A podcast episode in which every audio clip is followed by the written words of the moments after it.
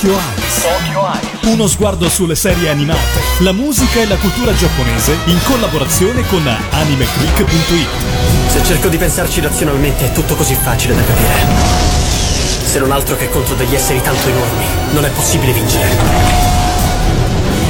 Nonostante una volta uscito dalle mura troverai un mondo infernale ad attenderti, perché mai hai deciso di voler andare nel mondo esterno, Eren?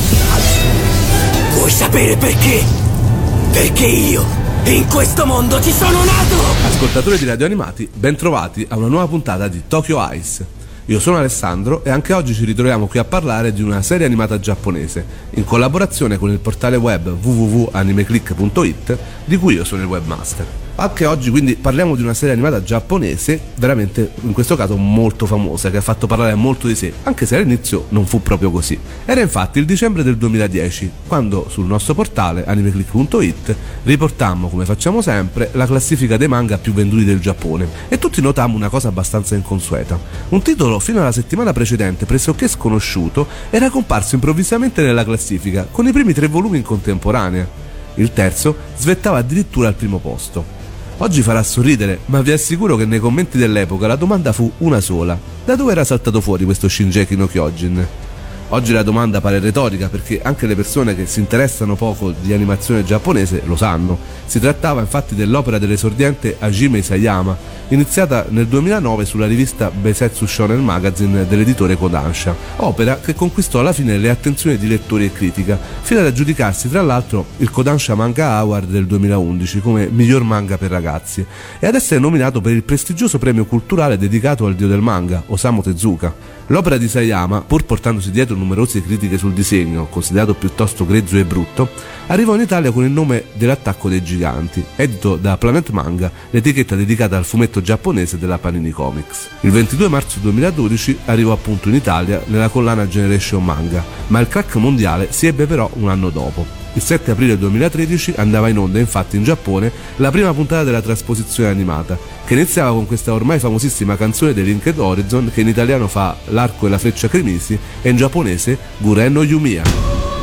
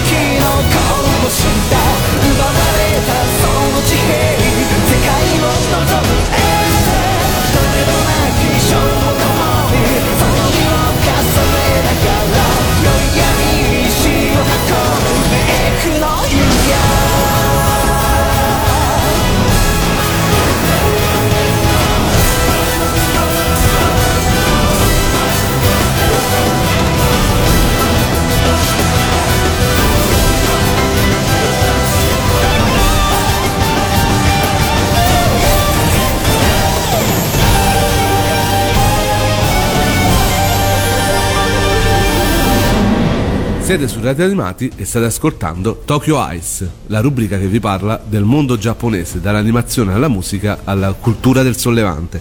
Stiamo parlando di Attacco dei Giganti, Shinjeki no Kyojin, la serie evento prodotta dal WIT Studio in collaborazione con Production IG e diretta da Tezuro Araki, di cui parleremo però più tardi.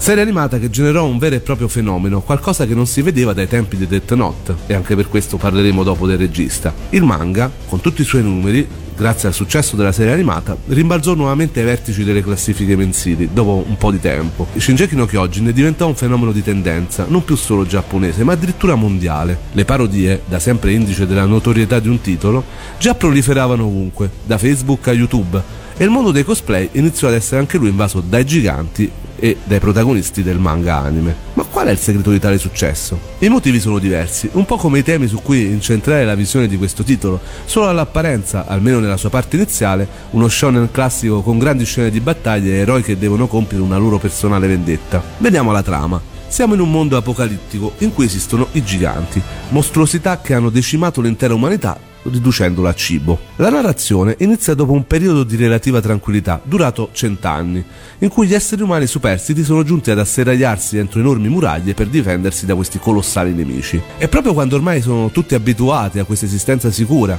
anche se priva di una vera libertà, un gigante alto più di 60 metri, il gigante colossale, fa capolino al di sopra delle mastodontiche mura, aprendo una breccia e scatenando l'orrore di tutti i giganti che appunto entrano e eh, causano numerosissime vittime. Eren è un ragazzo che riuscirà a scampare a questi orrori, ma a caro prezzo. Il suo obiettivo da quel giorno sarà entrare nello squadra di ricognizione, un corpo di avventurieri che è solito combattere i giganti esplorando i territori all'esterno delle mura di cinta. Eren vuole infatti scoprire la verità sull'origine dell'esistenza dei giganti, chi o cosa sono? Da dove vengono? Perché manifestano tanta aggressività nei confronti degli esseri umani e non di altre forme di vita?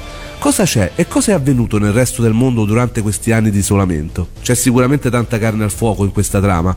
Trama diversa dal solito, in cui c'è una bella dose di mistero, horror, avventura e soprattutto tanti giganti che, come gli zombie di Walking Dead, spuntano fuori all'improvviso tentando di addentare ogni umano dei dintorni. Adesso però stacchiamo un attimo e ci ascoltiamo un pezzo molto tranquillo come classico delle ending eh, degli shonen giapponesi. La canzone in italiano si chiama Un bellissimo crudele mondo, a cantare Yoko Ikasa e mi perdonino la mia pronuncia giapponese è veramente pessima, la canzone si chiama Uzukushi Shiki Zankoku no Senkai, un bellissimo crudele mondo di Yoko Ikasa.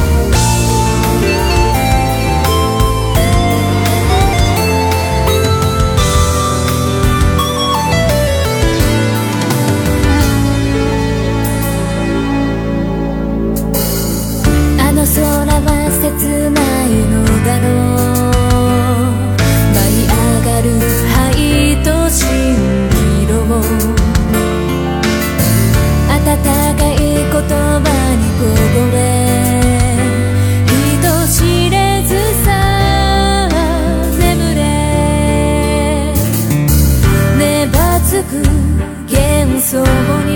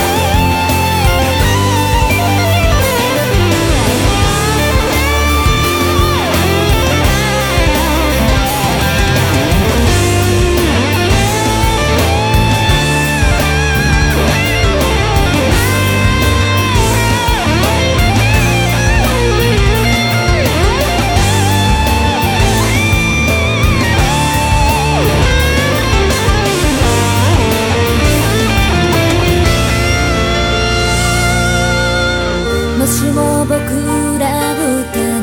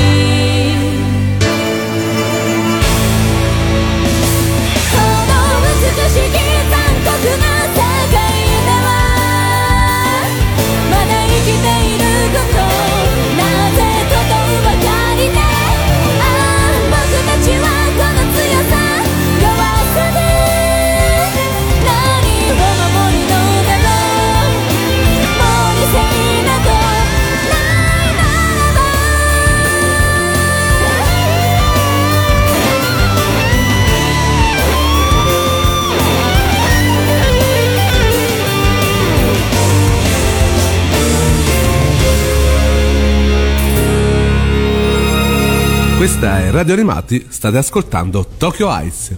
Stavamo parlando dell'attacco dei giganti, quello che è un vero e proprio blockbuster dell'animazione giapponese, non a caso affidato a Tezuro Araki, che già aveva portato sul piccolo schermo titoli manga dal grande successo, in primis lo conoscerete tutti, il celebratissimo Death Note. La scelta di Araki anche in questo caso è di quelle giuste, e cioè quella di seguire il manga, sfruttandone la potenzialità della storia e il suo gioco di flashback, saltando temporalmente dal passato al presente al fine di immergere subito nel vivo dell'orrore il lettore, per poi tornare al passato per svelare gli avvenimenti pregressi. Viene però mantenuto anche lo stesso ritmo narrativo, non sempre seratissimo, anzi ricco di molti dialoghi, lucubrazioni esistenziali e discussioni, che ne rallentano non poco la trama.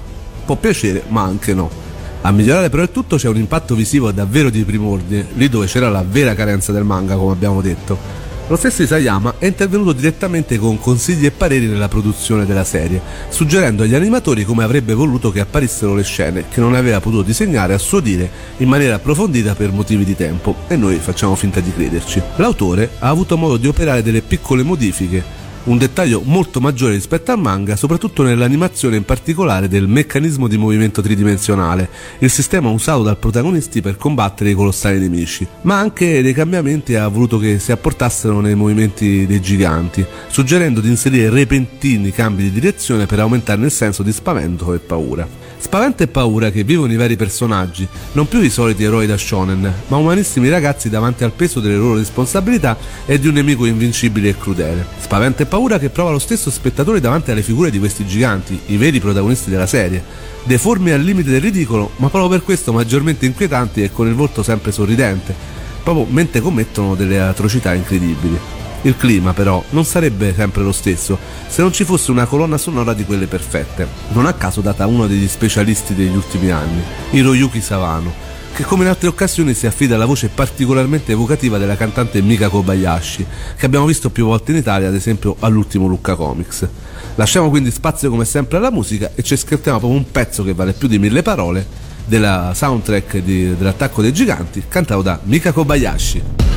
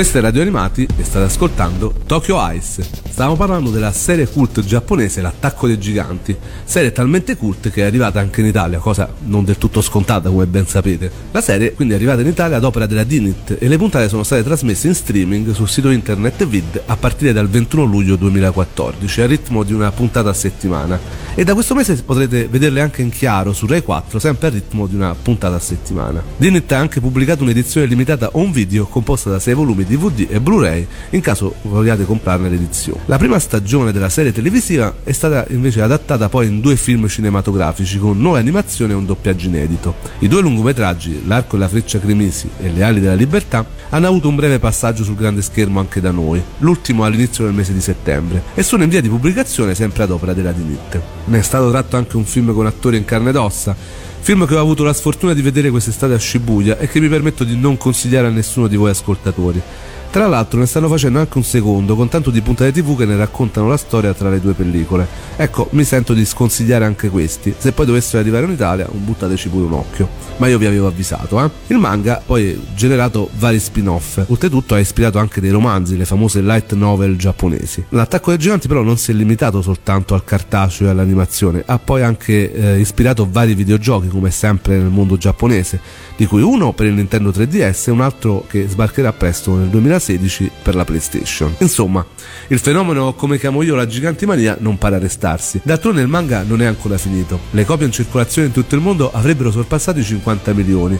Di questi, 44 milioni riguardano il solo Giappone, mettendo in crisi lo stesso Isayama, che in un'intervista si è lasciato scappare di non sapere più come far finire il suo titolo di successo. La paura di avere i fan inferociti sotto casa fa in effetti questo. Noi invece speriamo di non eh, farvi inferocire e vi diamo appuntamento a fra sette giorni con un altro titolo di animazione giapponese che è stato molto amato da una parte del fandom italiano, non è famoso come l'attacco dei giganti, ma di cui ci farà molto piacere parlare. Oltretutto dovrei avere anche una guest star dello staff di Anime Click. Vi invitiamo a seguire la programmazione sul sito di Radio Animati e a seguire le nostre news su www.animeclick.it dove troverete anche le schede manga e anime per eh, conoscere nuove serie, oltre a quelle che vi suggeriamo noi e oggi ci lasciamo con eh, la opening della puntata 14 in poi, quella che in italiano si chiama Le ali della libertà e che in giapponese è conosciuta come Junju no Tsubasa. Per me questa opening è molto più bella della precedente, poi De Gustibus molti la pensano anche come me. Loro sono sempre i Link d'Horizon e lei è Le ali della libertà, Junju no Tsubasa.